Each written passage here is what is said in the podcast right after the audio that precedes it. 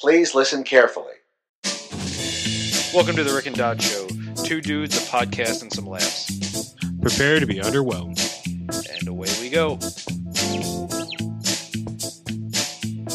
Yeah. So, what exactly are you uh, picking up then? Because that's a that's some So- pretty cool uh, cool nostalgia to to go through. Um, so I'm getting a Neo Geo. So tentatively, I'm getting a Neo Geo four slot cabinet. Meaning that it has the four slot being you can run like up to four games on it, or like 4 Uh-huh. other other boards on it. Or I mean, is Yeah. it something now where you would have to go get the old school Neo Geo boards, or is it something where you can run like MAME or something in there? So the cabinet's actually big enough. So basically, what made Neo Geo, the Neo Geo hardware so revolutionary is for the time, uh, all the games weren't dedicated arcade boards; they were cartridges. Okay. So it's basically a four slot board that lets you play, put in four different cartridges, run four different games on a machine. Okay. Um, there's something similar to that now. Um, well, that came after s- soon after that, called uh, JAMMA. From an arcade Um, perspective. If you ever, yeah. So it's called um, yeah, and it's like Sega's like fucking arcade hardware or something they put out, but it's basically sort of the same idea idea of not having to basically re reboard uh, a game. You just swap out like a giant game pack. Basically, is the equivalent. The, the PCB board ends up being like a giant game pack. yep. Makes sense. So I mean, so tentatively, I'm in the process of getting that. Um, you know, I'm hoping to get it this Sunday. So with that, are you getting any games with it from wherever you're getting it, or is that stuff you maybe already have, Yeah. or other channels for that? Um, so I've got it comes with three games: um, Samurai Shodown, Samurai Shodown Two, and King of the Monsters. Oh, awesome. Um, but I'm gonna basically be it's really it's like eighty percent functional. So it looks the monitor looks really good, and I got to figure out how to turn the sound on. Um, apparently, you can actually mute that on the board. Oh, interesting. Um, this so yeah, it's like it has like a volume slider for the the sound on the actual board itself. Um, from my understanding, if not, I I'm probably gonna have to send the board off to get fixed anyway. But you know, um, once I can actually get it to the house, I Uh, once I can actually get it to the house, you know, regardless of not at most for me to cost to swap out the board, the the four slot part would only cost like 170 bucks anyway. So I mean, yeah, that's still like a kind of a chunk of money for somebody who's broke, but you know, that's nice to have. It's either it costs this much to fix or here's the cap, Yeah. which is actually really nice to have in that thing, provided this guy doesn't go and sell it on me. Um, we had a gentleman's agreement that I'd pick it up in the next couple of weeks, and basically when I do, that's when I'm going to pay him. So Okay. yeah. Um, So, yeah, I because mean, I'm not going to pay for it, I take it with me. oh yeah, that I, I mean, it's kind of uh, unless it's just a little bit of a deposit or whatever. But yeah, I mean, being able to, depending on who who you know or what you're using to connect with them, uh, that's probably the the best way to go about it for something um, Yeah. that's uh, you know could be temperamental in nature, and you want to make sure you have it in, in hand before um, anything goes wrong with it. Yeah. But that's that's Yeah, awesome. The monitor looks really fucking. Yeah, the monitor. I, like normally, I would. Um, just for the fact that I did I mention in chat how much I actually paid for it, or I'm going to be paying for it. Uh, I don't believe so. Uh, yeah, one seventy five. For the entire cabinet too. yes. Yeah, that's that's insane. Yeah, yeah. Normally, normally I wouldn't be like, normally like because I saw it came up on OfferUp. I looked at it. He was asking like four. Um, said he's flexible on the price. He just wants it gone. And like it was going back and forth. And um, you know, we were we were talking um a little bit. Finally set it up. He's like real slow to respond. Mm-hmm. Um, yeah, because I guess he's like watching his. He's got a kid apparently, and I think he works like weird shifts. Um, so I um was like, yeah, like we were going back and forth, and I asked him. I go, I don't know what it is, but I think I rolled like a nat twenty in in charisma or some shit. Yeah. But like, I asked him. I go, I'm like, so you have have you gotten any offers on it? And he goes, well, I've had one other person kind of interested, and they offered one fifty. And I was like, that's kind of where I that's kind of where I was. Um, and then I was like, okay, I was like, yeah, that's kind of where I am. He's like, I was thinking closer to two. I go, we'll just split it in the middle, do one seventy five, and he's like, okay. That works perfect. And I'm like, I was like, this is great. You know, I'll get it to the house. Like now, the appeal of barcades is completely gone to me, provided Yep. once I can actually get this here. Get it up and Um, running. You know, I've just got to replace one stick, uh, replace one joystick, which he's basically including, and um, you know, get the board working. Um, it could also that slot could also just be dusty and not cleaned, and I could easily just clean that spot and that, and that's all the work that needs Yeah. to be done to the board. I mean, it'd be um, amazing if just an alcohol swab or something would be all that would needed to get that back up and running. yeah so um i'm looking i'm looking i'm looking forward to getting that to the house Yeah, it's Um, awesome. Neo Geo is a, a, one of the nostalgic systems for me because when I was growing up, um, uh, I want to say at that time it had to be. It was mostly elementary school, some middle school, um, but it was basically when uh, my parents were divorced and I'd spend the weekend with my dad. Um, we'd go and get pizza on Friday night, and it was one of the the well known like independent pizza places in in the town where um, I went to school. Um, but they had the original Star Wars uh, arcade pinball machine, um, and then they had a Neo Geo system that generally had Samurai Shodown um, and uh, King of Fighters slash Fatal Fury. Um, some of those uh, popped in and out, um, but that's basically all I, all I would do is like we'd go and get like go and get pizza, and then. we'd order pizza and then I would just sit there and play uh you know Samurai Shodown the entire time I was waiting for pizza. So even now like as you're talking about Neo Geo and Samurai Shodown like I can smell the pizza from the pizza place that uh um we we would be at like every every weekend I was there. Um and so I mean unfortunately that place had a you know catastrophic fire a couple years back. Uh, but they reopened uh in a different space or just a bigger space. Um but yeah it was, it was a shame like if that was one place I could get just like the physical cabinet and like have just like that level of object permanence attached to to that cabinet itself that would have been like the the end all be all with you know 15 20 years of uh well actually hell even more than that 20 25 years of uh you know of pizza essence uh burned into all of that stuff and then and be able to play with that one. And if I had space for it that would have been awesome. So um I mean all those games are like they usually had two of the same games and rotated the third and fourth slots.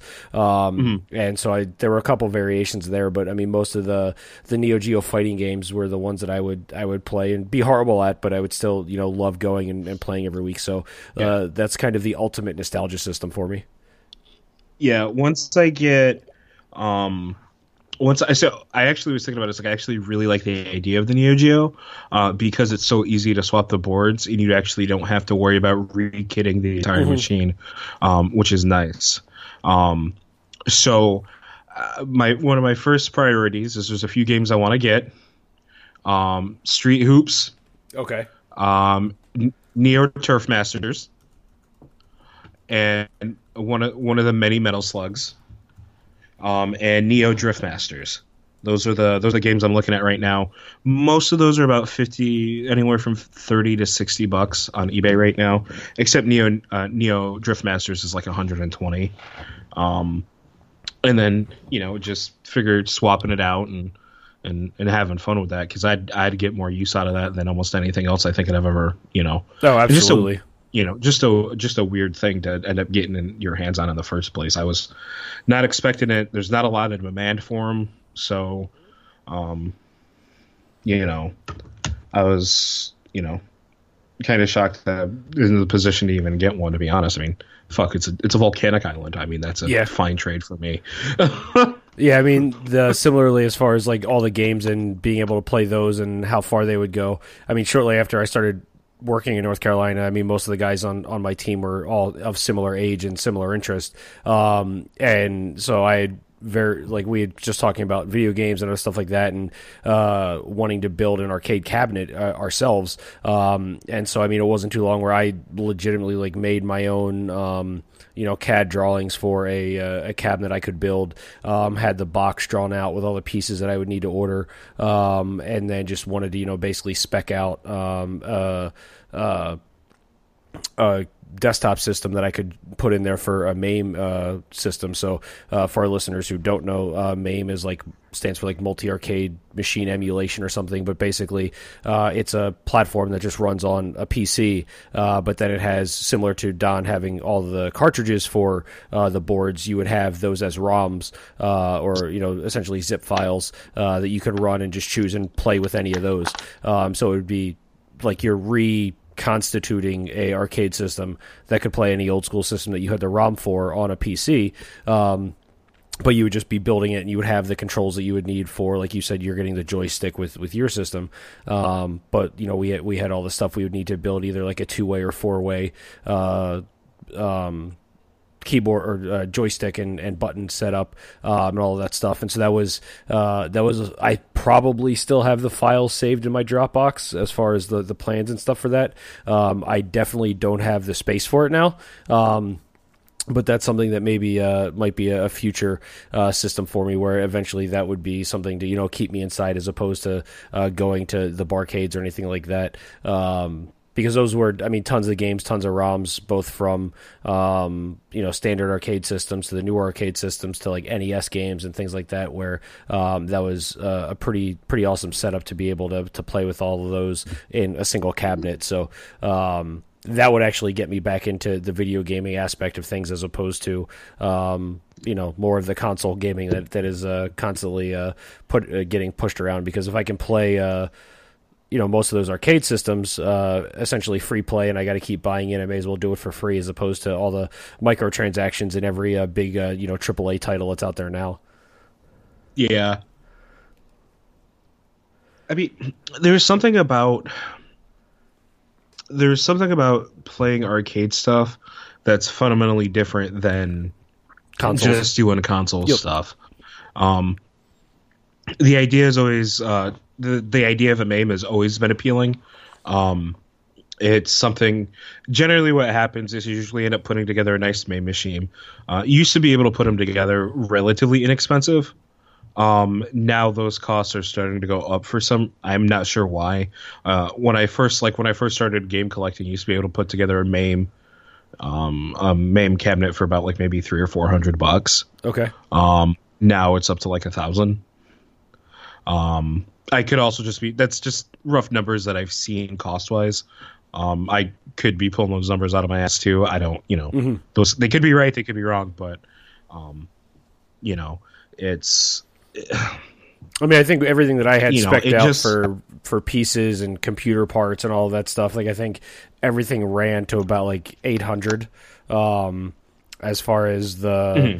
Just the the specific arcade joystick components, uh, Home Mm-hmm. The cabinet with with all the MDF that I would need, um, and the the like the minimal yet still powerful computer that you would need inside of it to to run it and stuff like that. So I mean, it, it was definitely something where it's you know it's with what you're getting out of it, it's definitely worth like a multiple console investment. But um, it was just a project I never got around to pull the trigger on. Which the way things ended up, I'm glad because that would have been uh, a pain in the ass to get rid of. Although I'm sure you probably would have gladly taken it off my hands.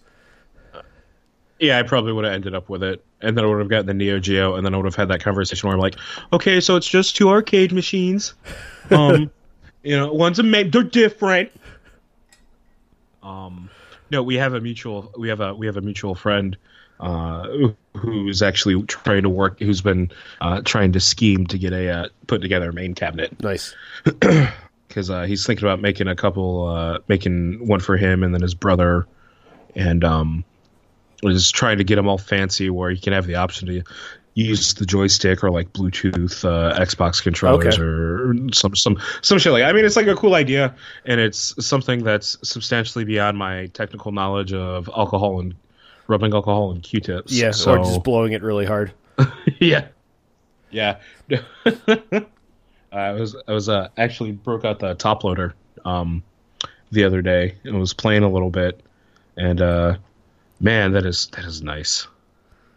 Yeah, there were a couple that uh, my my buddy was talking to me about that. I actually I should go back through our conversations and, and see which ones he was recommending because I, I think they may be um, some of the ones similar to, to what you were talking about, um, and just see which ones that he recommended kind of reconcile that with stuff we've talked about in the past because that's also something that I, I think I'd have a, a, little bit more fun with. And there's a handful of games I'd want to go back with and play just on that system and have it be portable um, or just kind of in that form factor, but I just haven't gotten around to it.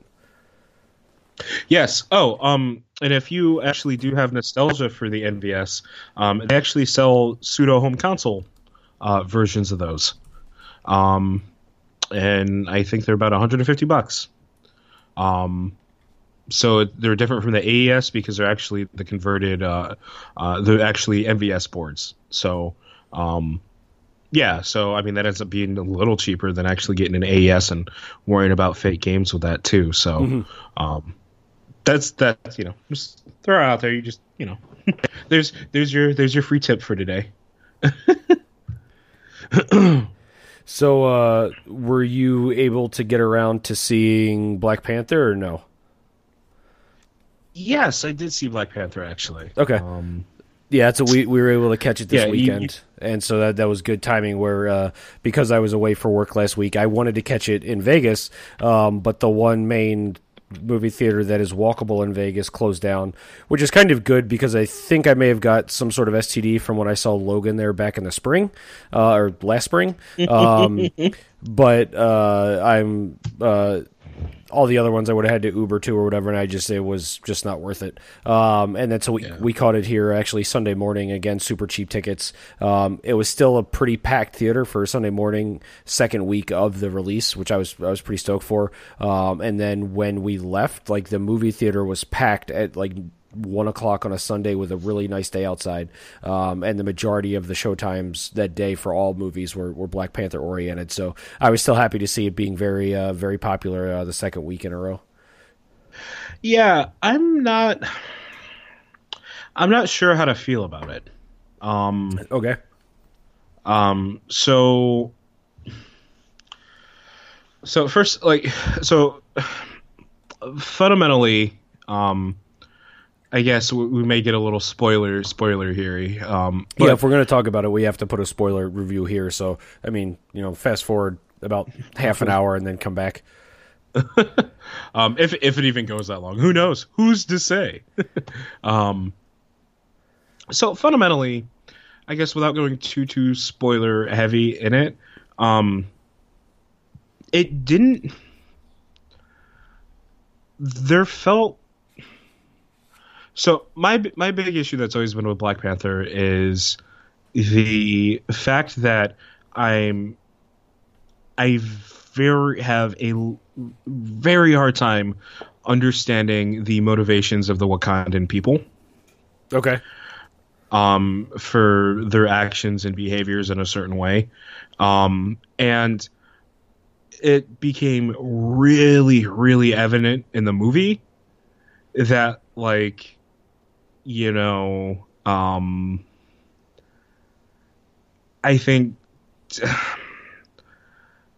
gets sort of lost in the idea that there's this movie with, you know, with a there's this movie, you know, where it's where everyone's overly focused on the diversity aspect of the movie than actually looking at the specific message of the movie.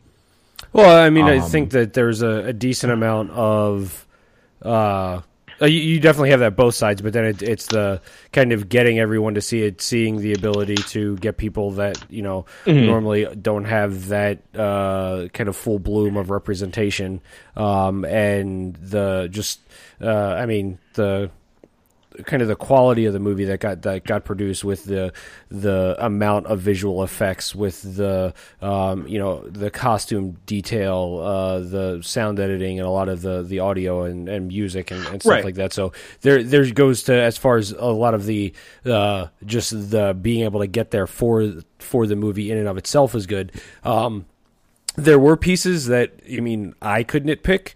Um, there's really only one like plot point that left me questioning something, but the rest all was perfectly fine. Um, but I, I think that there's certain aspects where like you may be looking for some more detail, or you may be looking for some more backstory where um, the way that they took it was kind of in the uh, the Play-Doh electric foam style intro, um, mm-hmm. where they, they kind of fast forwarded through, or, or, you, you you went through the history of Wakanda on 32x, um, and you got there very fast, and it's like, oh, okay, they built a society that's very internal. Um, they had one tribe that kind of walked away and is, is a little outside, uh, but then the rest of them knew that they needed to keep all this mm-hmm. stuff hidden internally, or else it was going to be you know their downfall, blah blah blah, and then that was that's like okay, and now we're at present day. Um, and so there's more that they could probably do, and that would be something that would be very interesting in kind of sequels or whatever. Um, but I, I, think it was kind of they didn't want to focus too much on uh, kind of the socioeconomics of uh, Wakanda in the first ten minutes because then it's just going to basically be. Uh, like you, you can't it's it's not getting starting off with a, a bang it's more of a snooze fest yeah like my big my big issue with the um, with it was the fact that um, the motivation for Wakanda to stay as an isolate like uh, to practice to practice isolation really didn't sell it for me considering you were watching hor- horrific atrocities literally happen all around them. Like it literally speaks to the we're, we're going to go a little wild here, but it literally speaks to the ignorance of privilege, and like did not like that sucks. Like, like, like that just sucks. Like plain and plain and plain and simple. Like, um, I mean, if Killmonger didn't kill people, he would have been the hero in that movie. Well, and, and that's very much like, the plain and, plain and simple. Like the and a lot of the stuff that I had seen right away, where it wasn't uh, as far as some of the reviews, and it, they weren't spoilered or anything like that, but it's like they had a villain constructed in such a way that it makes you question who you're rooting for um, and who the actual uh, like who what what defines a villain and, and then so it's not necessarily hero or villain but it's more protagonist and antagonist. Um, and that storyline inside of Marvel has been something that's been around since pretty much the dawn of a lot of the Marvel characters. And so, I mean, so that exact um, proposition is something that is ever present in the X Men with the kind of the dichotomy between Charles Xavier mm-hmm. and Magneto, um, where you know uh, Xavier is uh, assimilation through peace, and then um, Magneto is you, you, know a superior mutant race that is just by existence uh, deemed to be superior to the human race and is should be yep. a ruling class. So you have those two where they, they generally want the same thing, um, peaceful coexistence, or they not necessarily peaceful, but coexistence of humans and mutants, but they go about it completely differently. That was kind of the same thing here, where um, you have them questioning it, where it's you know T'Challa being a much more measured approach, uh, conservative approach, um, and Killmonger being a much more um, over the top, uh, bombastic, and uh, you know gregarious uh, of no, we're going to put our foot down and show our might. Now. I, I kind of agree with you there, where unless he killed people, you wouldn't really know he was the villain. I think that's probably also why they made his role, which it's it's a little bit different than the original comic character Killmonger, but that's kind of why they made him Killmonger because it's kind of hard to be a good guy when your last name is Killmonger. Um, so you're kind of no matter what happens, like you're still predisposed to kind of have the the underlying like twinge, like okay, yeah, he's supposed to be the bad guy based on his name type thing. Um, hmm. But like yeah, like he's the one that, uh, and I mean, well, spoilers crap now, but he's the one that kills Claw and brings him back and you know makes him pay for his crimes against Wakanda and all of that stuff, which is something that right. um, you know T'Challa failed to do in, in, the the mission and stuff like that. Um, and so there's there's definitely stuff there that uh, is of a, a questioning nature, but then it's also like there's probably more that's done and i mean that's the way that i approach star wars there's more that's done than what you know of in the film or what they explicitly call out in the film yeah, so my fundamental like so fundamentally like so one of the things that the movie I, I don't know if movies can actually jump the shark, so to speak, but the motivation for Killmonger is incredibly clear throughout that entire movie. Um, until you get to like the third act of that movie, where he basically just goes absolutely cuckoo bananas. Everything is basically motivated. Uh, is him being motivated and and accomplishing his, goal, his goals, you know, in efficiently. You should you could relatively say, mm-hmm. um, and trying to right the wrongs that were committed by Wakanda. And so, I mean, like you don't like it. It it the the person like one of the things I noticed like is basically the person who actually wanted change. It was like too like he he realistically made complete sense until that third act where they just went fuck it he's got to be the bad guy we've got to end the movie so let's just say he wants to rule the world you know or, or you know basically that's the equivalent that they did is they gave him basically the end all end all be all generic black guy uh, not black guy uh, bad guy uh, you know motivator and like excuse me. Um, it did a bit of a a bit of a disservice there, you know, um, because he is totally right on every single thing he calls them out about, and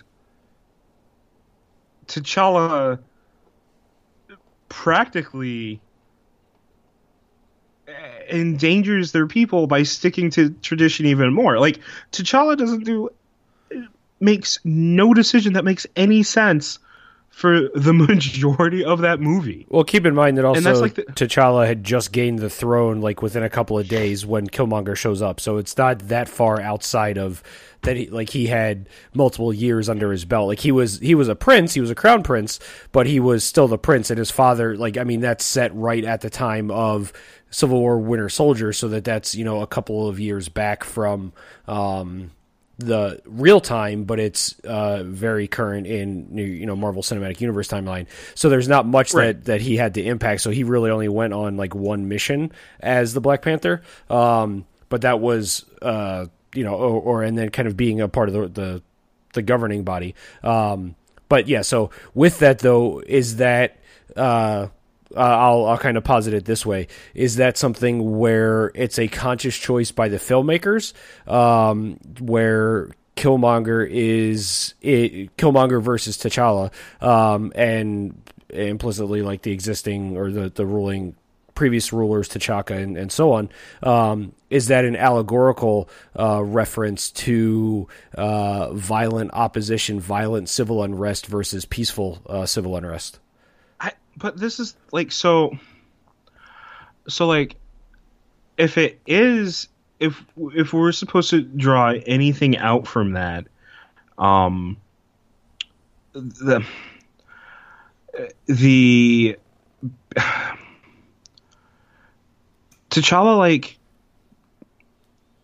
doesn't do anything he doesn't see anything inherently wrong with the status quo so you know, granted, there were you know Wakandans that ended up enslaved and and watching you know neighboring you know nations just go none of this doesn't this doesn't affect us at all because uh, we have a giant space rock.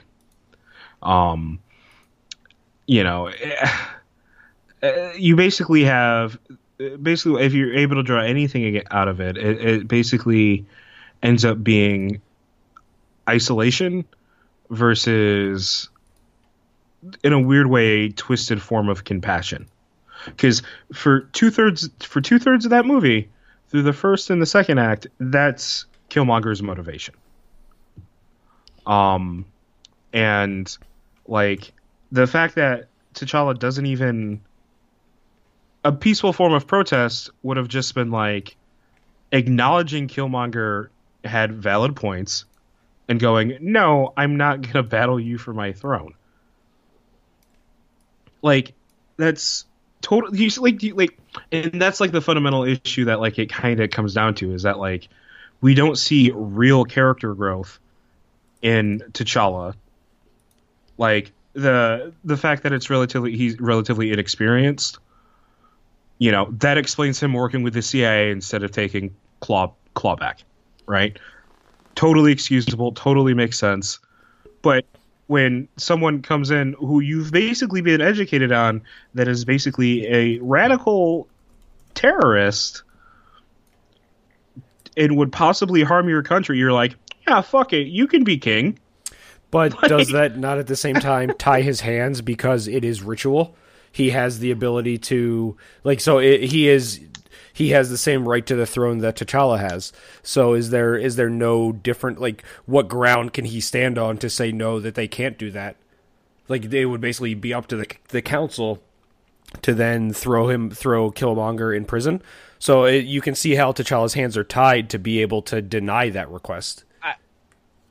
I I don't know if it was denied. None of him, none of them were willing to entertain that outside of uh, Baron. Uh, is it is it Baron? The the one dude I think it was from Get Out. Um. Uh, well, uh, the guy that brought him there.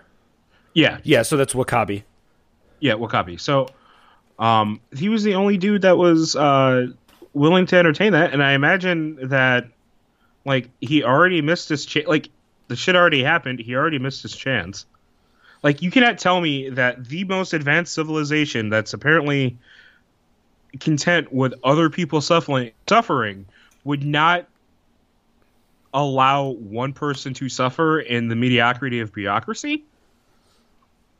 Like it makes that's that's what I'm saying. It's like there are so many things that don't make sense that like you know it,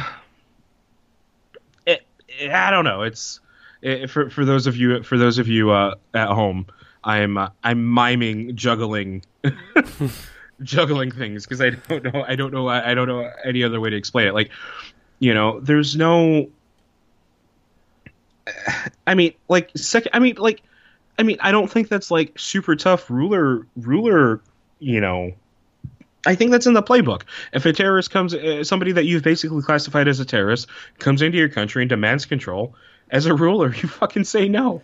But at the same time, he's of the same lineage and he has the same reason to be able to do it, with at the same time understanding that uh, T'Challa just now figuring out that or learning of the fact that his father killed his uncle.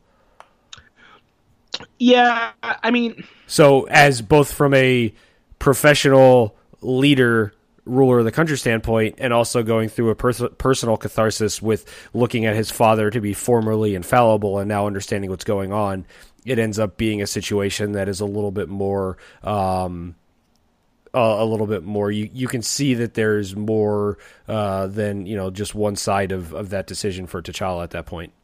Well, yeah, but the thing too is that he's a ruler and he needs to like he knows this dude could like do damage to his society.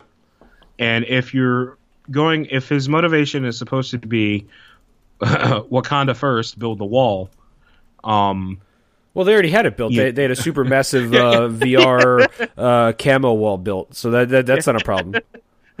so it's Wakanda first. We've built the wall. I guess would be better to say. Um, you know, you would have to put Wakanda first. I think he puts himself first in that, and like that's the that's that's like my my primary issue is that T'Challa does nothing in itself.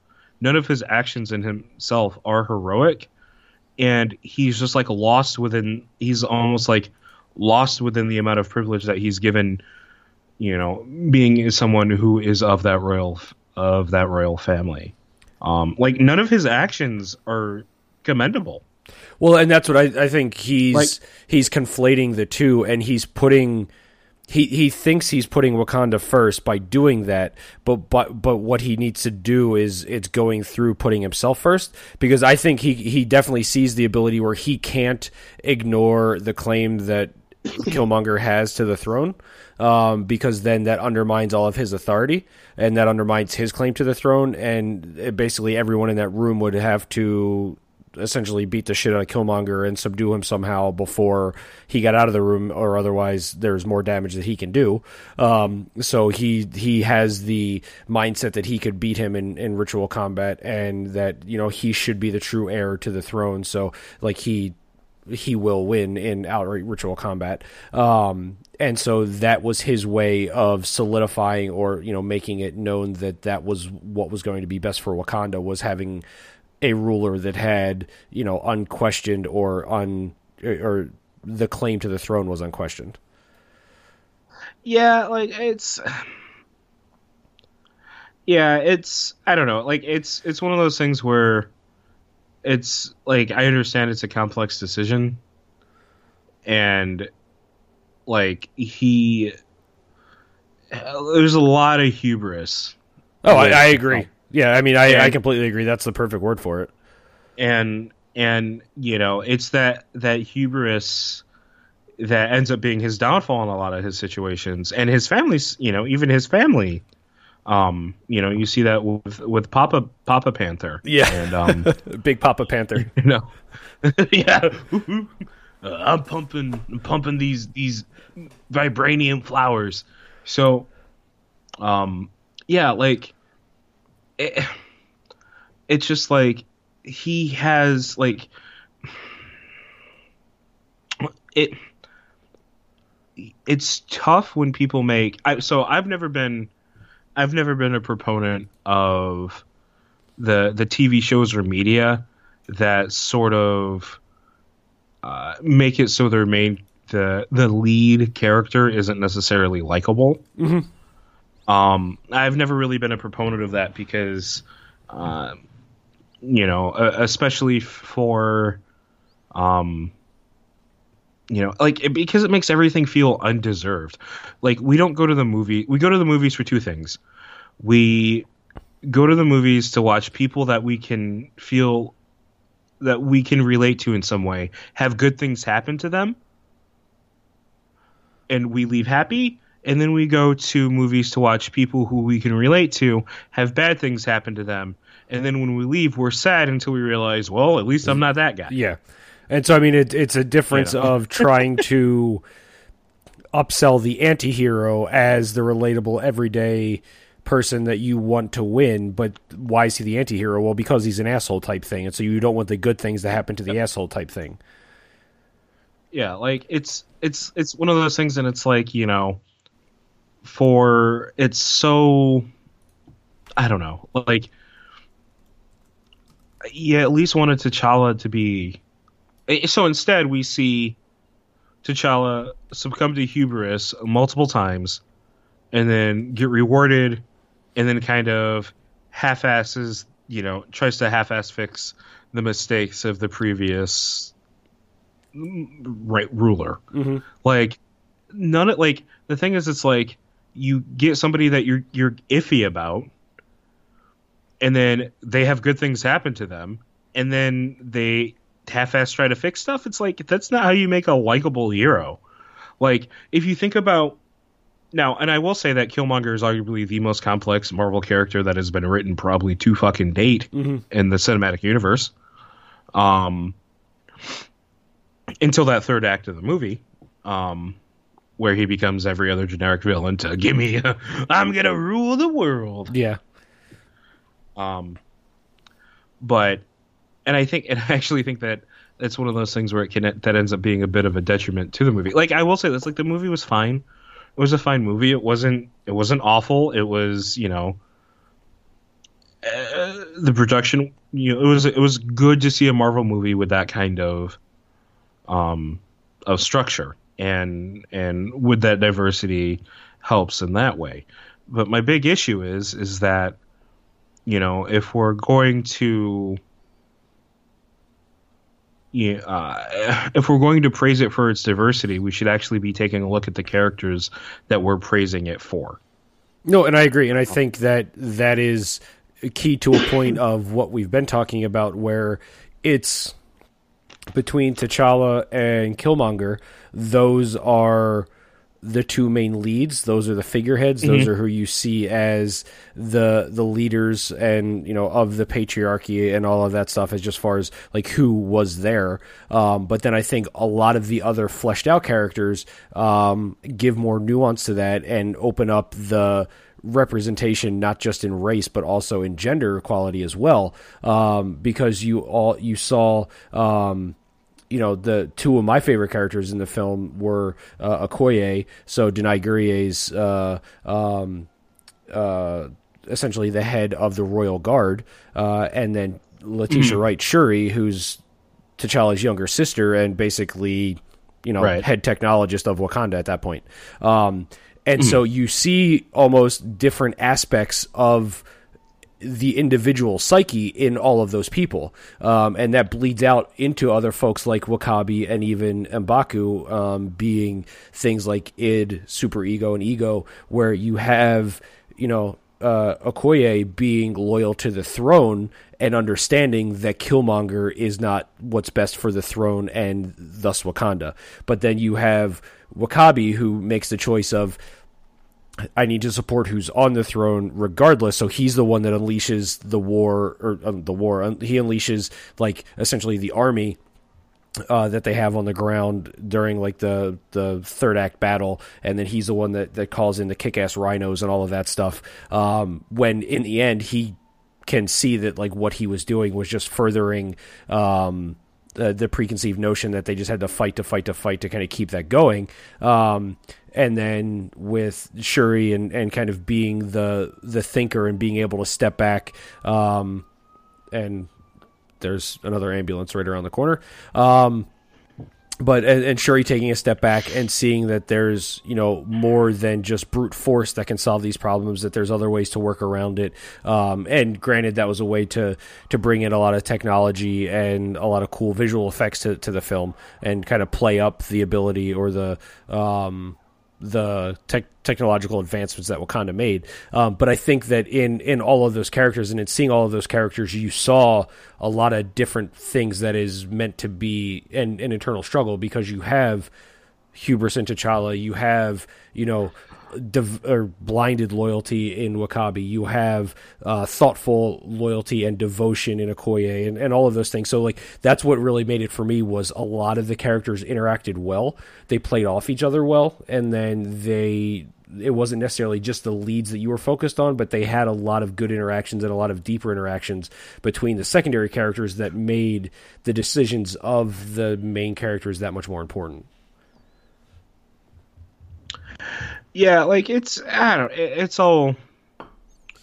It's it- it's all. I, I think it's an interesting start, but I feel like it's one of those things where, in like you know, it's a movie we're gonna look back on, um, in some number of years and be like, "Geez, like I can't believe that." You know, the same way that we look back on the '80s now for for certain movies. Hashtag John Hughes, uh, Sixteen Candles. That movie is fucked. Um, Well, and and I think it ends up being the, like the first of its kind, um, Yeah. and being able to be something where, like, I, I mean, looking at something like Iron Man now and kind of seeing what it started, and I mean, obviously, a lot of people were saying uh, that there was a lot there, um, but then also if you were to look at um, I just had a thought and it escaped my mind. Um, but I mean, looking at Iron Man to now is going to be a little bit different. And I, I mean, a lot of people I've seen conversations of whether or not Black Panther would be Academy Awards and stuff like that. I generally don't think it will. Um, just generally for the Academy, you don't see too many. Um, big visual effect films getting in the bigger categories getting academy awards i mean obviously for visual effects and sound editing and all that stuff i would imagine this will be right up there. Um, but uh, generally, unless you end up having much more um, morose uh, comic book movies like the Nolan trilogy, they're not going to really see the light of day for Academy recognition. Um, so, like, I, I don't think we're we're getting to that point now, and I, I don't think um, just based off of you know history um, that Academy Awards or Oscar Awards will end up being uh, in this film's future. Other award show, yeah, you know, I mean, there's plenty of other ones that that this fits right into. Um, but it's you know again the first of its kind as far as with what steps it has taken um, seeing where it would go. I mean, obviously, with the success it had, it's going to have uh, standalone sequels, um, depending on where Infinity War takes us and, and how much of that it blows up the, the Marvel Universe. Um, but there's definitely other uh, Black Panther stories that can be told, and then you would hopefully see more of the development of. Um, uh, of these characters because right now uh, you really only saw T'Challa in Winter Soldier for very quick and like chasing down Bucky after what they thought was the assassination, and then he showed up in Civil War to fight on Cap side, and then that was it. So you really haven't seen him. This is like again all of the uh, kind of uh, drawing back the curtain and seeing everyone there. Um, so for the characters and the concepts and, and everything there, like it's kind of the first peek inside. Um, and uh, I, I, mean, I think I agree that time will tell in the larger context of things. Um, but then at the same time, uh, you know, there's a lot of other movies that were uh, that were crap at at the time that have been brought up or have de- developed not even more of a cult following, but have seen how important it is. Um, and vice versa, just like you mentioned, Sixteen Candles. So, like, I don't think this is, you know, Moonlight esque since we we talked about that last time.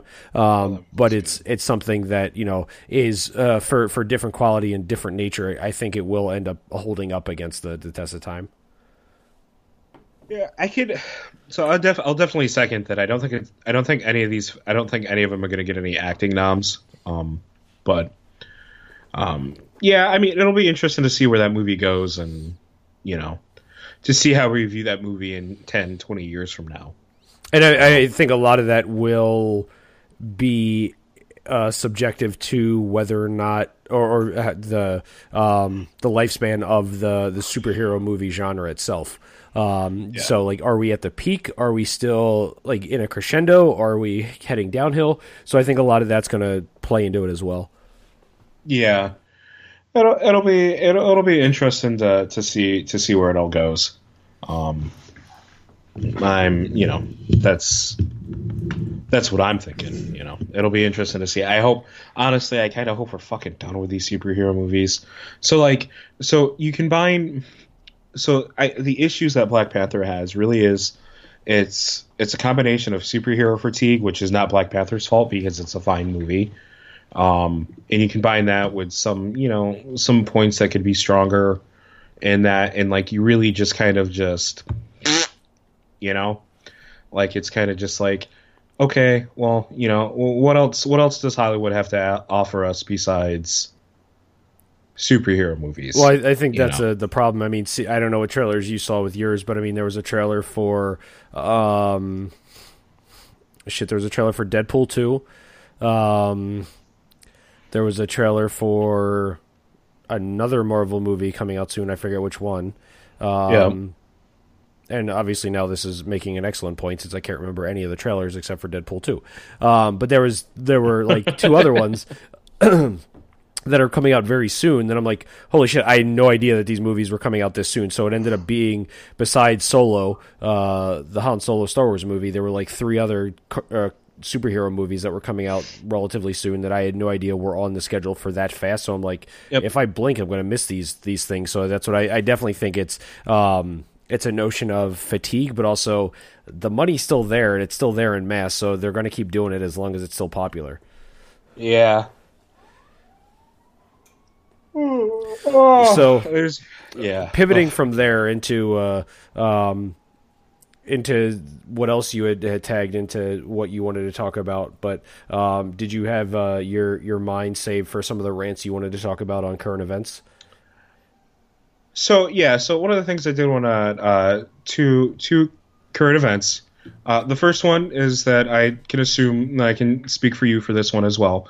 Uh, we wish Kevin Smith a speedy recovery um, since he did have a heart attack like two days ago. yeah, that was that was pretty shocking news when I saw that come across uh, yeah. a number of my my social media feeds, and then I, I, saw he did a Facebook Live event today, which once we get done here.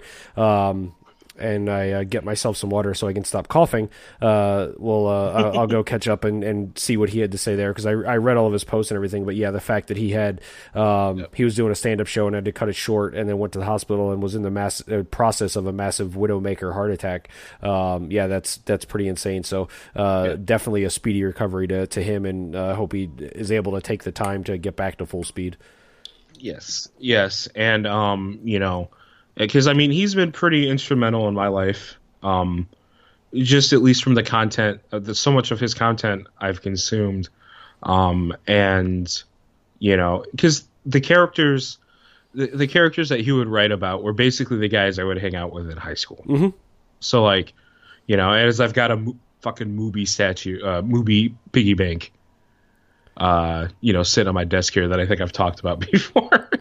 um, well, it's simply so, like I mean everything that he brought to life. The you know the the little voice that you hear inside your head of the the voice that says things that you want to say to someone, but you know you shouldn't. Like that voice in in my head is basically just Jeff Anderson in Randal's character, just saying that and over and over again, and just everything in in Randal's voice and and so I mean the the fact that like it's embedded in my psyche and the characters he's created, um, you know, is is definitely a a call out to to the the, the magnitude of, of, impact that he's had, uh, even even with the you know the wealth of self self deprecation that he's had, um, he's he's made more of an impact than uh, than a lot of people give him credit for. Dante, ah shit! I used to, I, I, used to be able to get that. I used to be able to do a really good uh, uh, Randal but um, yeah. So uh, yeah. So obviously, speedy recovery to him. Um, he seems to be. You know, he seems. I watched a little bit of that Facebook Live. So um, he seems to be up and up and at him, moving around. So um, which is good. That's a start. Uh, the second thing um, that I figured we I, I uh, talk about um, was uh, I guess because usually we've we we've loosely talked about like uh, hot button political issues. Mm-hmm. Um, but uh, with a, another fucking school shooting, uh, mass shooting, um, you know, with I would say with within the inception of our podcast, um, um, you know, which is a year and like a month old. Mm-hmm. Um, you know, I figured it would be probably uh, wise to at least address that on some point.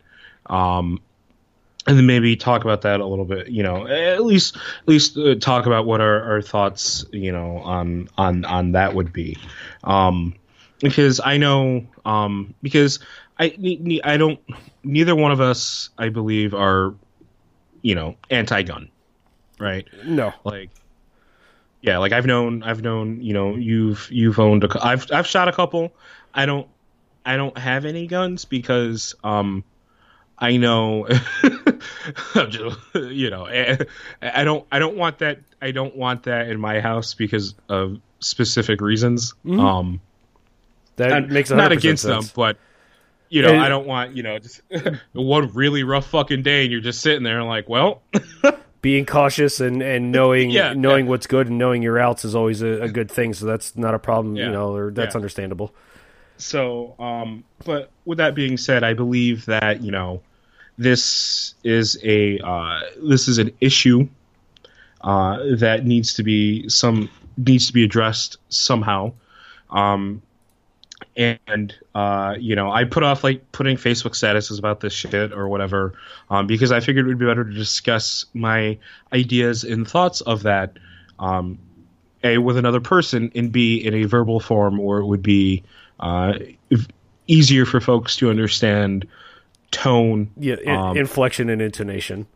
Yeah. So, um, the big thing that I've realized is that a there are a couple things. Yes, we probably shouldn't have weapons that are designed to um, look like they're specifically designed to kill people. Um, yes, you can have other. There are there are a lot of semi-automatics that are not designed like an AR-15. Um, but maybe you shouldn't have them that are designed to, you know, look because, you know, aesthetics are a part of function in a way. Mhm. Um, you know, because you know I, I've heard cockamamie arguments about, or I've read, I should say, cockamamie arguments about, you know, well, you could use an AR-15 to to hunt hogs because I like to to go in groups. And I'm like, why do you need to hunt hogs? We've got fucking bacon, dude. Yeah. Like, um, and even then, you could just use a another kind of semi-automatic weapon that's not designed like it's specifically intended to kill people. Um, and, and like that's the big thing too. The second is is that the issues necessarily aren't even don't even necessarily come down to the guns. This is a more important issue. Um, that it's that we have an entitlement to violence within this country um, that is specifically seen within certain parts of um, in certain groups. And i think that entitlement to violence is what the real part of the issue is. And that's the main issue is the fact that we have young people and old people who don't know how to express themselves without violence because violence has become so commonplace within our society. The fact that we are, you know, you have, I'm say, I'm gonna say dummies, but you know, we, we, there are people have thought less about this that decided the best way to stop school shootings is to arm lunch lady Doris and groundskeeper Willie Yep. with weapons. Um, that's fucking bananas. Um, I've seen people that bring up the fact that it's like, dude, I don't know the last time you've been to high school, um, but I don't know the last or the last time you've hung out with black teenagers. Uh, spoiler alert: they can be scary sometimes if you don't know them in certain situations Uh, just so you in want general. arm like and, and that's not like you know uh, they're they're not you know scary or whatever but the thing is is that you know uh, they you know you get hit with a fight or flight situation and then you have a murder weapon on the side of you uh, you're gonna see a lot more kids, and not just kids. I would say I shouldn't even say black teenagers in general. Teenagers are fucking scary in general. exactly teenagers at that point and then you're putting emotion and hormones and everything at the same time in the school like that just seems like a bad idea for me in general when you have people where it's it's hard enough for teachers to focus on school to get funding for what they need now, not paying out of pocket um, for all the resources that they have now. Now you want to give them a gun and have it be the option for um, them to like wield that. That just seems bad. And I, I mean, there's there's more there that, that we can talk to. Where I mean, I, I think universally this is known to be a bad idea. So I don't know how much like anxiety or brain power or just you know essence of my life I, I want to like distill into it or kind of get worked up into into some sort of rage over. Um, but like growing up, many of my friends' parents were teachers or in the school system. Um, in in college, I I had many friends that went on to become teachers. Um, I have many friends that are now teachers. Um, you know, friends and their spouses, teachers, uh, or in school systems and things like that. Um, I, I I can't speak for all of them, and obviously I won't. But I would know as a person, many of them are gun advocates or they enjoy shooting guns and things like that. But as a whole, they're I can't imagine any of them looking me in the eye and saying yes that is the solution that they want to this problem is they want to be armed and have have that gun available in school especially a number of friends who are special ed teachers where the like they're getting punched, they're getting bit, they're getting kicked as it is. If that was a situation where that's the hostile environment that you have right now, they have a hard enough time as it is just coming home and decompressing from that. If you're in a situation, you put them in that situation where they're now responsible for the lives of children and the lives of not even just children, but again other staff because now you have you have the staff that needs to look over their shoulder because everybody else is armed and packing. Then that becomes a situation where it's now you've just automatically made every school the Wild West, um, and it it seems like uh, it to me it seems such like an incomprehensible beyond reproach or beyond reproach that it's such a bad idea that like I don't see how it could possibly be be that formed especially since in North Carolina they have things such as student resource officers. That's what they had in Florida. What did they do? They did nothing. So you think the fact that you have somebody who's trained on the ins and outs of what Ulysses is doing and what Odysseus is doing that when push comes to shove that person is going to be able to go to their desk and pull out a firearm and defend children like it's it's it's it's absolutely bananas. So um, yeah, and uh, once again, it comes down to it. it this is the entitled. It's and this this is the fundamental issue that this all boils down to, is that we country are entitled to our violence because we believe it's a form of self-expression. Mm-hmm. And when you want to take away those tools for self-expression, that's why people get so when people perceive you're taking away their tools for self-expression, it becomes a perceived threat, and that is the issue. So at and the same time, a, a lot of the underlying underpinning tension of a lot of this stuff with arming quote unquote teachers, um, there's a lot of subtext and rhetoric in what's being said from the White House in air quotes, um, and and a lot of uh, a lot of folks uh, supporting the idea, um, but it ends up going where you want to arm teachers, et cetera, et cetera. So there's an implicit underpinning in a lot of that um, that namely goes towards arming white teachers. Um, because are we just going to forget the past five, ten years where there have been a number of lawful gun owning citizens that are of African American descent and they were gunned down by police while they were still perfectly uh-huh viable. And so DeRay Mckesson summed it up quite perfectly on Twitter. He said, There's only one possible outcome I see of me being a licensed gun owning or gun wielding teacher in a school event, and that is me ending up dead. And yep. so that is that's uh, the whole other aspect of this where it's mm-hmm. like are we just ignoring the other pieces of this where like Mm-hmm. In, in, that situation, again, trying to identify who's the good guy, who's the bad guy, when we haven't as a society been that good at that to begin with the past couple of years? Or maybe ever? Ever?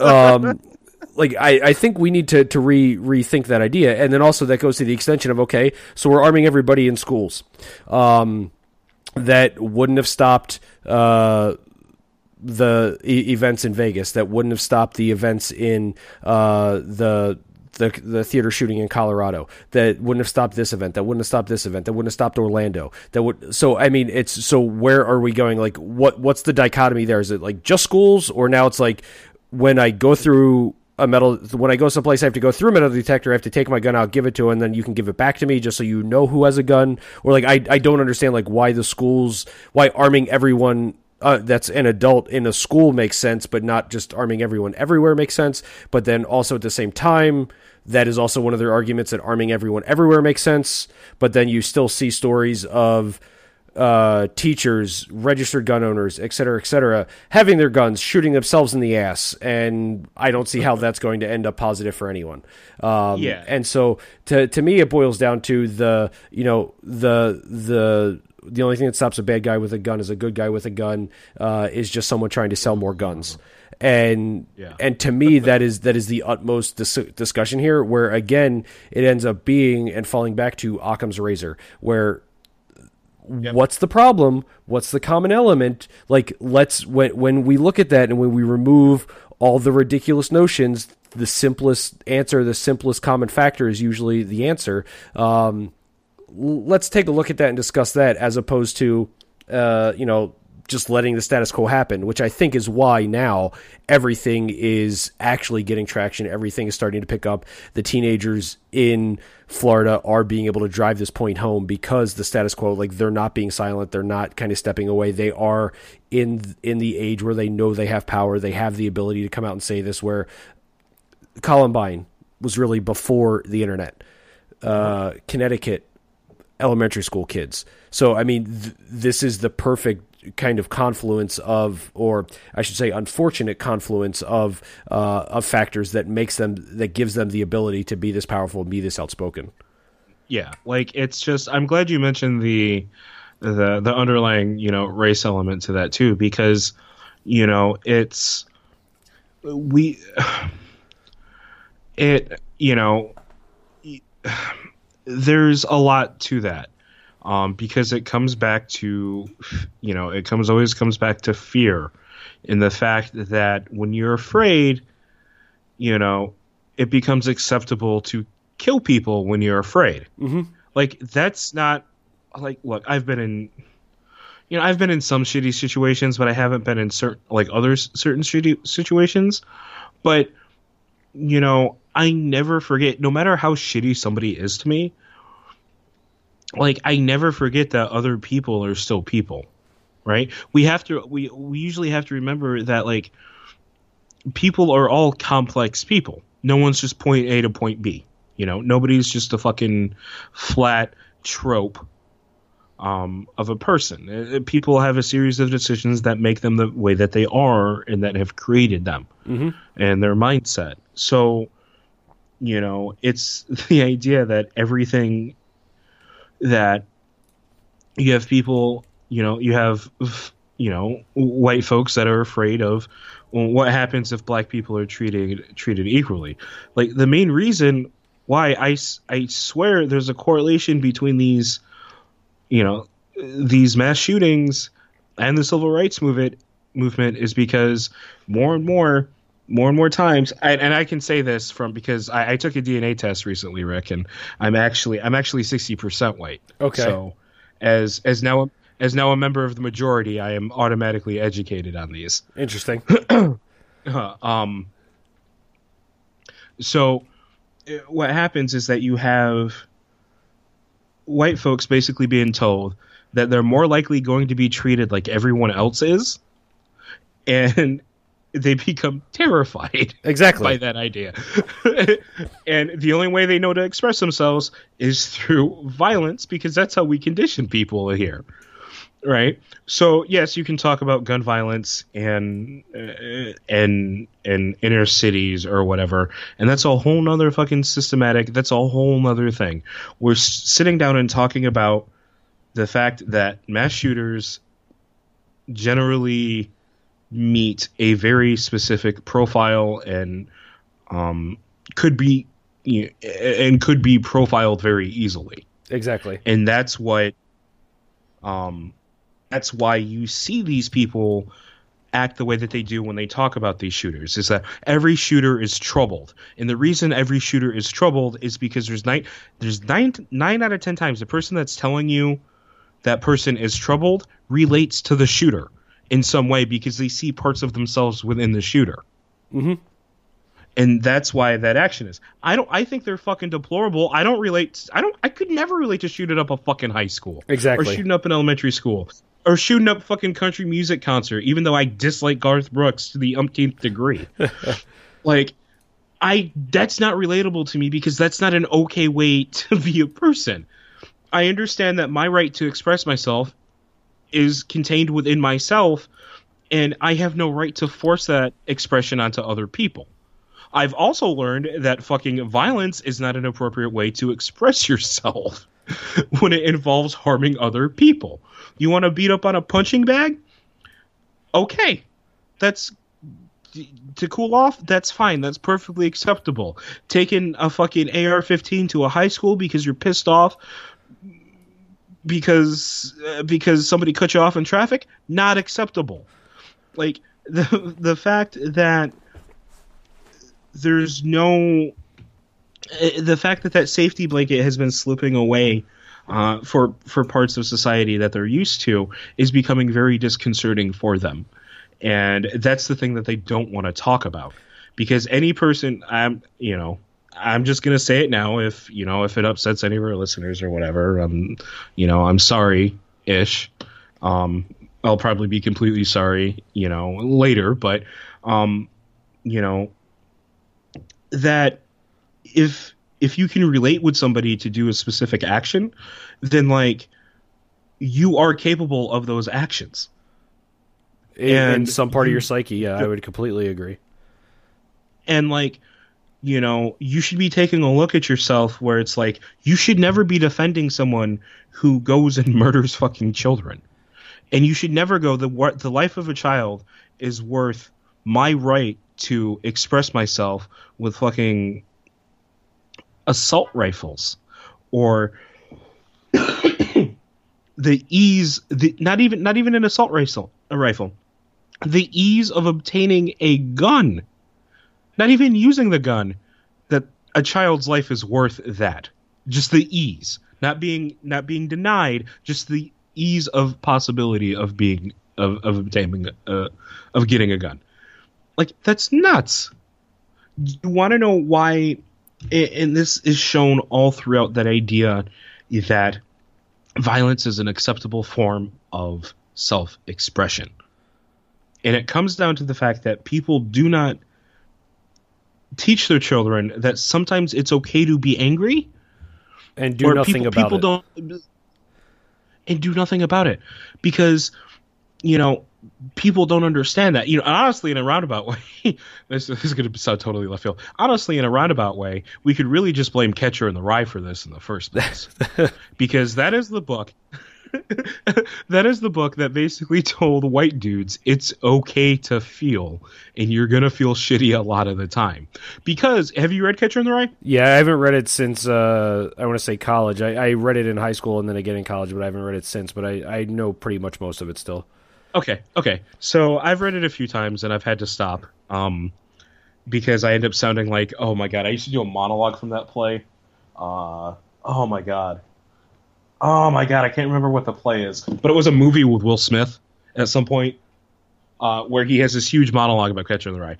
But if you look at Catcher in the Rye and you look at Holden's, the only way that Holden feels that he can express himself through all the shit that he's going through, the applied sexual, the implied sexual abuse by some of the the, the teachers um, at the boarding school he's at, is that he puts on a hat that he calls his people hunting hat and pretends to shoot people. Mm-hmm. Right. So it basically now I understand. I'm not a huge proponent of Holden Caulfield, um, but you know that's besides the point. It's but that was basically the first book that came out that basically told white dudes that it was okay to feel, and in some way it basically uh, maybe subconsciously influenced them in these bizarre ways to I- express themselves. I you know I don't you know I haven't done a paper on this. I you know I don't have you know a, proof but like that's just my thought about it. And because that's you know you combine that with the changing fact of the time that book came out. You had i believe oh let me let me I want to get this right. I want to get this right. Let me let me do some google foo. Okay so you have catcher in the rye come out at the beginning of the 50s let's say that it takes approximately three years to fucking actually populate the the zeitgeist the, the zeitgeist uh, and around that time you have the civil the civil rights movement starting to type out, uh, starting to um, to to take hold with the formation of SNCC, I believe in 1954. Um, you have the Brown versus the Board of Education. I believe that happened in 1954 as well. Um, so you have the the civil rights movement starting to pick up steam within um, within the 50s in the, in the middle of the 50s so here you have this book that basically tells these people that it's okay that it's okay to feel you know whatever your struggle is is relevant. Um, but they don't take a point they don't take they don't take that fact that Holden is incredibly repressed emotionally and that's why he can't he can't effectively communicate outside of violence um, and so, you know, um, it's that, you know, it's that mentality that we have accepted as a as a country and as a culture that it's okay to express yourself through violence.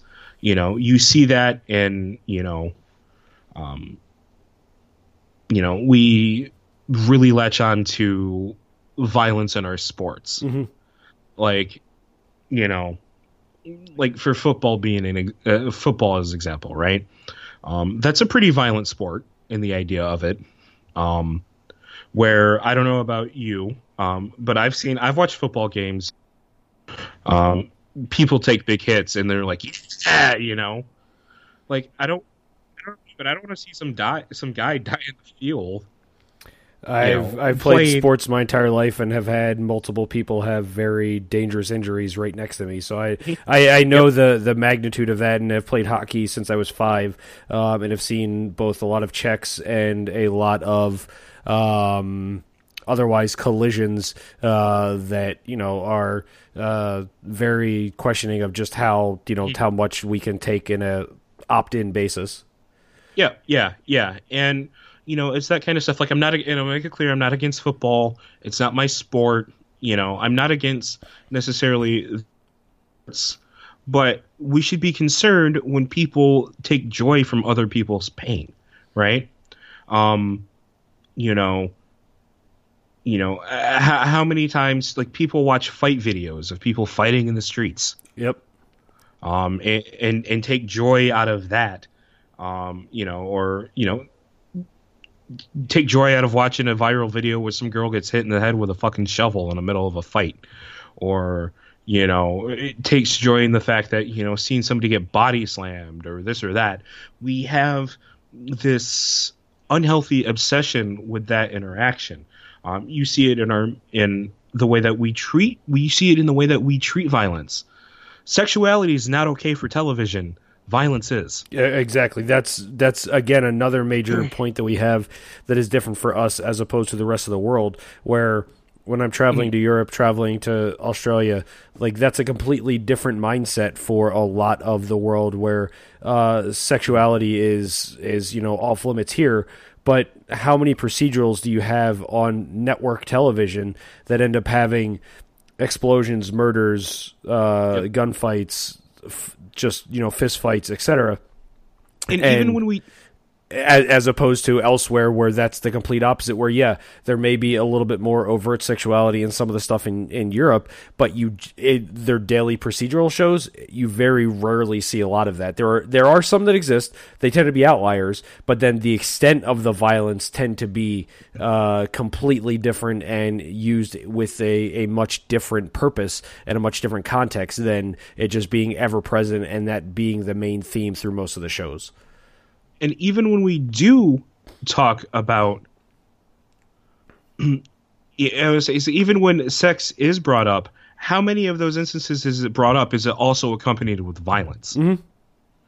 And in America television, it's like the, it's like the only way we could talk about the atrocities that happen in SVU is to constantly remind ourselves, well, this is this is this is violence. You know, we have to take the the, the, the violence pill for for that, or you know, or uh, the way that it's like everything. It's you know the fact that when someone writes a script, um, uh, the fact that rape can be used as a as a as a motivator or as a plot point is fucking ridiculous, right? It's it's the fact that like like that we've gone so far that actions like that just seem commonplace as a motivator, so much to the point that it's tr- a trope that we're willing to accept violence at almost any level, even when it deals things that we're not, even when it deals with things we're not comfortable with. And that's the fundamental issue when it comes down to, you know, when it comes down to the debate on gun control. And that's the issue that we're discussing before we even realistically try to limit the access that we uh, limit access to weapons. Mhm. It's not necessarily a, def- a, deflection because I do think personally I do feel there needs to be some some of that dealt with, but um, you know, longer longer wait periods, mandatory mental health checks, whatever that shit all that just makes that makes sense. But but that's the problem though. should Is like be natural. that makes sense. And again, going back to all the people that, or all most of the people that are able to understand or see a lot of the minutia that we've been talking about and kind of the, the fine grained uh, pieces of underlying why all of the like the zeitgeist level arguments don't make sense. Like again, those things make sense, but those are the things that we're arguing over as table stakes. So it, it's something like, yeah, like Mm-hmm. that is like you end up seeing two different sides or two different methodologies of it, where like one side is seeing like that's the hill that will never be mounted, versus the other side seeing like that's the bar that's literally sitting on the fucking floor. So I mean, so that's that's the difference there that we have to come between that, where there's again one side is entitlement, the other side is hey, I just want to live type thing, um, and we need we need to be able to meet in the middle somewhere. I don't know what that's going to be. I know all of the solutions so far to date are completely horrible and you know untenable because it keeps happening. Um, so whatever we need to to figure out to to kind of um, make this so when I have kids, I feel comfortable putting them in a public school situation. Um, that's something that I, like I right now, given current lawmakers, I don't feel comfortable or I don't feel confident in that situation, given the change that's coming from this latest, uh, uh, you know, incident and the kind of the momentum that's building from a lot of the students in Florida. That gives me more confidence, but that's stuff that's going to take a, a you know a long time to to work out. So just seeing the the NRA. Um, have a lot of their partnerships ended by companies uh, like a lot of the rental car companies that were there, um, uh, airlines, uh, I believe, uh, certain hotel chains. Uh, I think of the major brands that still um, associate with the NRA based off of their reaction uh, to some of this is FedEx, and I think out of a long, long list of companies, they were the only brand that was still associated with them, um, and even kind of entrenched themselves in making a statement as to why that they were still. Um, why they were still supporting the NRA. Um, so there's a lot there uh, that I, I think is we we need to make different appeals. There needs to be more uh, or a different approach taken to this because, like you said, the common sense stuff. Um, so far, the common sense stuff just hasn't made a, a, dent on the people that it should from a, a, common sense point of view. So it'll be interesting to see where it goes from there. Yeah, and I think once we accept as a country that guns are not a appropriate way to express your issues or to express your anger then i think we could actually conquer some growth. Because realistically think about it this way right? Could you imagine if i told you every time i got pissed off i stabbed the shit out of a watermelon? Yeah. Right? Yeah yeah you'd be like that dude's fucking you know like i don't want to like that doesn't sound safe like that sounds like an instant an, an incident waiting to happen because we're conditioning ourselves to use these weapons and to use our anger as and use violence as a way to express ourselves. And once we talk about that, we can, you know, once we start to address that, you know, yeah, maybe then we could have AR-15s when you realize that you're holding something that could kill someone and that's designed to look like it's supposed to kill someone. Once you realize that, why would you even want one? Exactly. Like so I mean, that's pretty much that's that's pretty much it. And I feel, you know, that's a very um you know, basically a, a roundabout way to to explain that where look, you know, I I personally have nothing against guns, you know, you know, if if a lot of heavy shit didn't run my family and you know the stuff I know about myself, like maybe it would be you know maybe I'd, I'd have a nice little you know 38 special or whatever, um, but that's not you know that right to have that and uh, the right to.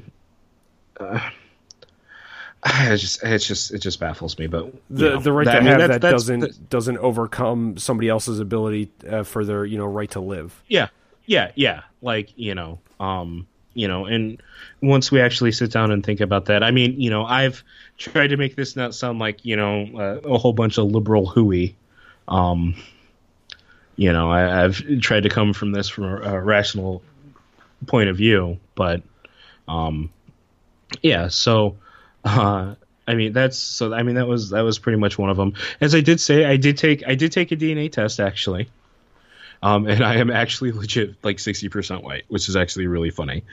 Um, yeah. So um, Where were uh, where were or what uh, I guess what nations or kind of what areas were your uh, uh, your ancestry from then?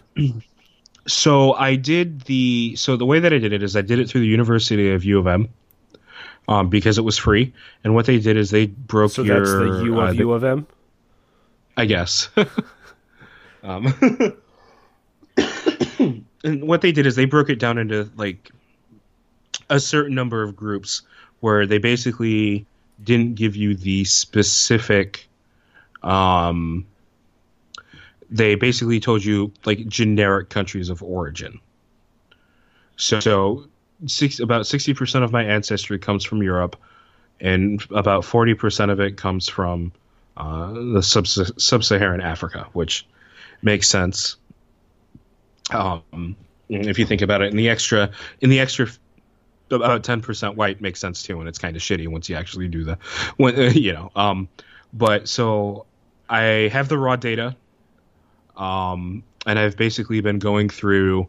Uh, I've basically been distracted like the last two or three weeks since I've gotten the raw data uh, to find a way that will actually give to use that data, the raw data, to give me basically specific breakdowns of country, the country of origin.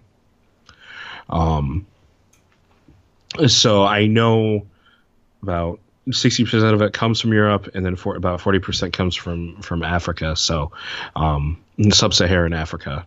So, um, yeah, it's a really uh, they they when uh, University of Michigan gives you your your little uh, results, they basically put you on a scatter plot, and nothing of like a thousand other people, and nothing makes you feel more alone like being one dot in the middle of a fucking sea. Yeah, exactly.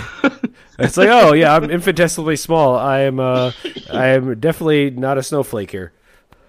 Oh, oh, not, not only that, it's like there's no one around you. Yeah. like which makes it even worse. You're like, I'm one dot in the middle of nowhere, close to no one.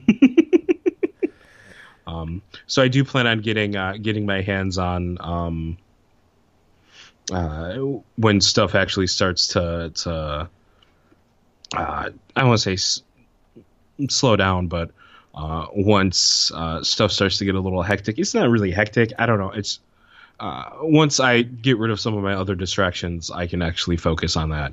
Uh, like this huge fucking case of writer block, I've writer's block, I've still fucking got. So, um, it, it's so bad to the point that I'm randomly starting non poetry related projects.